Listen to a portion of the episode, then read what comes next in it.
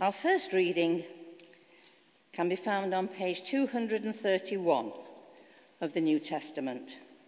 It's taken from the first letter of Peter, chapter 3, beginning at verse 8. Finally, all of you, have unity of spirit, sympathy, love for one another, a tender heart, and a humble mind. Do not repay evil for evil or abuse for abuse, but on the contrary, repay with a blessing. It is for this that you were called, that you might inherit a blessing. For those who desire life and desire to see good days, let them keep their tongues from evil and their lips from speaking deceit. Let them turn away from evil and do good. Let them seek peace and pursue it. For the eyes of the Lord are on the righteous, and his ears are open to their prayer. But the face of the Lord is against those who do evil. Now, who will harm you if you are eager to do what is good? But even if you do suffer for doing what is right, you are blessed. Do not fear what they fear and do not be intimidated. But in your hearts, sanctify Christ as Lord. Always be ready to make your defense to anyone who demands from you an account of the hope that is in you. Yet do it with gentleness and reverence. Keep your conscience clear so that when you are maligned, those who abuse you for your good conduct in Christ may be put to shame. For it is better to suffer for doing good, if suffering should be God's will, than to suffer for doing evil. For Christ also suffered for sins once for all, the righteous for the unrighteous, in order to bring you to God. He was put to death in the flesh, but made alive in the Spirit, in which he also went and made a proclamation to the spirits in prison who in former times did not obey when God waited patiently of Noah during the building of the ark, in which a few, that is, eight people, were saved through water. And the baptism, which this prefigured, now saves you, not as a removal of dirt from the body, but as an appeal to God for a good conscience through the resurrection of Jesus Christ, who has gone into heaven and is at the right hand of God, with angels, authorities, and powers made subject to him. This is the word of the Lord. Please stand for our gospel reading.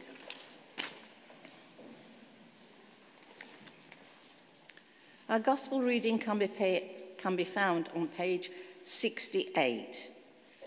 It's taken from Luke 10, chapters 1 to 20. Hear the gospel of our Lord Jesus Christ according to Luke. To you, Lord. After this, the Lord appointed 70 others and sent them on ahead of him in pairs to every town and place where he himself intended to go. He said to them, The harvest is plentiful, but the labourers are few. Therefore, ask the Lord of the harvest to send out labourers into his harvest. Go on your way. See, I am sending you out like lambs into the midst of wolves. Carry no purse, no bag, no sandals, and greet no one on the road. Whatever house you enter, first say, Peace to this house. And if everyone is there who shares in peace, your peace will rest on that person. But if not, it will retain, return to you.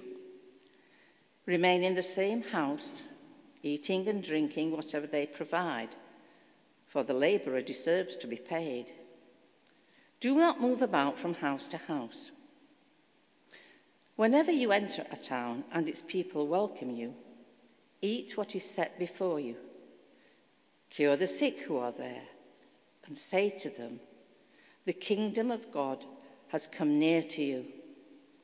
But whenever you enter a town and they do not welcome you, go out into its streets and say, Even the dust of your town that clings to our feet, we wipe off in protest against you.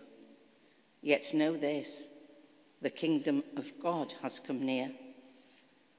I tell you, on that day, it will be more tolerable for Sodom than for that town. Woe to you, O Chorazin! Woe to you, Bethsaida! For if the deeds of power done in you had been done in Tyre and Sidon, they would have repented long ago, sitting in sackcloth and ashes. But at the judgment, it will be more tolerable for Tyre and Sidon than for you. And you, Capernaum, will you be exalted to heaven? No you will be brought down to Hades. Whoever listens to you listens to me, and whoever rejects you rejects me, and whoever rejects me rejects the one who sent me. The seventy returned with joy, saying, Lord, in your name even the demons submit to us. He said to them, I watched Satan fall from heaven like a flash of lightning. See, I have given you authority to tread on snakes and scorpions and over all the power of the enemy, and nothing will hurt you. Nevertheless, do not rejoice at this, that the spirits submit to you, but rejoice that your names are written in heaven. This is the gospel of the Lord. Father, may I speak and may we all listen in the name of God, Father, Son, and Holy Spirit. Amen. Do please be seated. The ascended Christ is at the Father's right hand in heaven. He's not dozing off or watching the TV, he's watching what his church is doing. And there's really only one thing his church needs to be doing in his world until his return. And that's going out there and sharing of his rule and his reign. Whilst I will be the first to confess that the Anglican Church writes too many reports and gets its proverbials in a twist a lot of the time, one of the great things it has got right in recent times is the five marks of mission. And across the other side of the Atlantic, when the church is sorely divided, it is united in the five marks of mission. And what we're going to do is look at each of them in turn from 1 Peter chapter 3. You might think I'm stretching some of the points. I'm not. They're all there, as we will soon see. And each of the five marks of mission are around this lovely church building for you to wander and to listen and to gaze and reflect in conversation with some of our mission partners whose presence we really appreciate this day. So there we are. The first one to speak of is to proclaim the good news of the kingdom. I ask you to look at 1 Peter chapter 3 verse 18 if you need help with the page number. It's page 231. Verse 18 For Christ also suffered for sins once for all, the righteous for the unrighteous, in order to bring you to God. In order to bring you to God. Whatever else the church does, surely it should bring people to God. You might pause and reflect. It seems to spend a lot of time doing a lot of other things, but we should bring people to God. Jesus says, Repent, for the kingdom of heaven is close at hand. God is right there. They need their eyes and their ears and their hearts opened to Him. This particular mark of mission is over there, and we reflect on how churches and Christians across Sheffield make the fact that God is there for children in schools evident to them. We're grateful for the work of Cass today. The second mark of mission is to teach, baptize, and nurture new believers. And Janet from East Asia has this wonderful stall glowing in the new light, thanks to the work of all saints, just by the cross. And here you'll see mentioned in 1 Peter chapter 3, verse 21, baptism. Slightly complicated context, but you needn't worry about that today. Verse 21 and baptism, which saves you not by removal of dirt, by the mark of a conscience. In other words, when someone's brought to God, they're counted in and they're marked with a sign of his church to say you're one of us.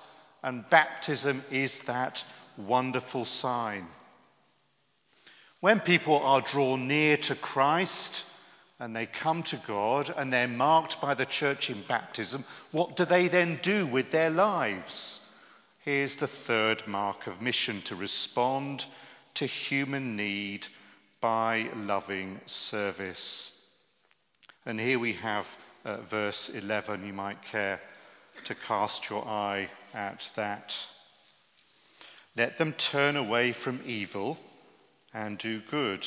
Let them seek peace and pursue it.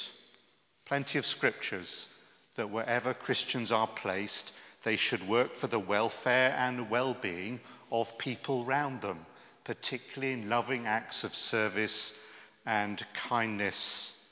And here at the back of church, uh, by the font, we've got the wonderful organization Taste, uh, helping people to receive fresh and clean water in Nigeria. Once you've found a loving God, it would almost seem inexplicable not to be loving and kind to people around you. That's the third mark of mission. We're nearly there. The fourth mark of mission is, mission is to seek and to transform unjust structures of society. Look, please, if you will, at verse 14.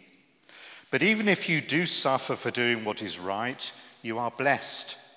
Do not fear what they fear and do not be intimidated. Perhaps the word to underline there is to be intimidated. If you're faced with something that's unkind, not right, unjust, or even evil, the instinctive reaction is to recoil from it, or avoid it, or not do anything about it.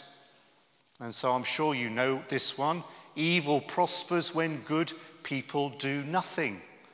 And so the fourth mark of mission is to say we will fight against, we will stand against injustice, we will seek to do something about that. And Tearfund is a brilliant organisation that's got a long track record of doing that amongst many other things in global world mission. And we have the Connected Church link with partnership uh, for, for this church over, what should we call this area? Just by the Emmaus Chapel. Okay, if you go into the Emmaus Chapel, you've gone too far. Okay, you just need to pause at that station there for Connected Church. The last mark of mission is to strive to safeguard the integrity of creation and to sustain and renew the life of the earth. And I suppose I am stretching a point at this one, but look at verse 13. Now, who will harm you if you're eager to do what is good? In other words, the Christian church needs to be alongside people who are eager to do what is good. And one of the incredible th- things on the global scene today is the fact that the globe is wearing out. It's getting too hot, it's not going to last. And many people are seeking to do something about that. And if you sit there and do nothing, you think, well, I'm fine because God's with me, and one day I've got a place in heaven, that really doesn't do it, does it? So Christians need to be involved in partnership with people who are eager to do what is good. And we have to say we're blessed with this church supporting A Rocha and Hope for the Future, two of the main Christian mission agencies that are right at the head of the game in this sort of thing. So let me pray for you now. You might well be directed in a particular way. I think there's a cowbell going to chime in your ear. I'm bound to say, I hope something of the Spirit of God strikes a chord with you and you'll be involved in God's mission which is the will of the ascended Christ for his church and his people. Father, thank you for our friends who have joined us today, and we pray you to speak to us clearly and lovingly about our part in your mission in our world. For Jesus' sake. Amen.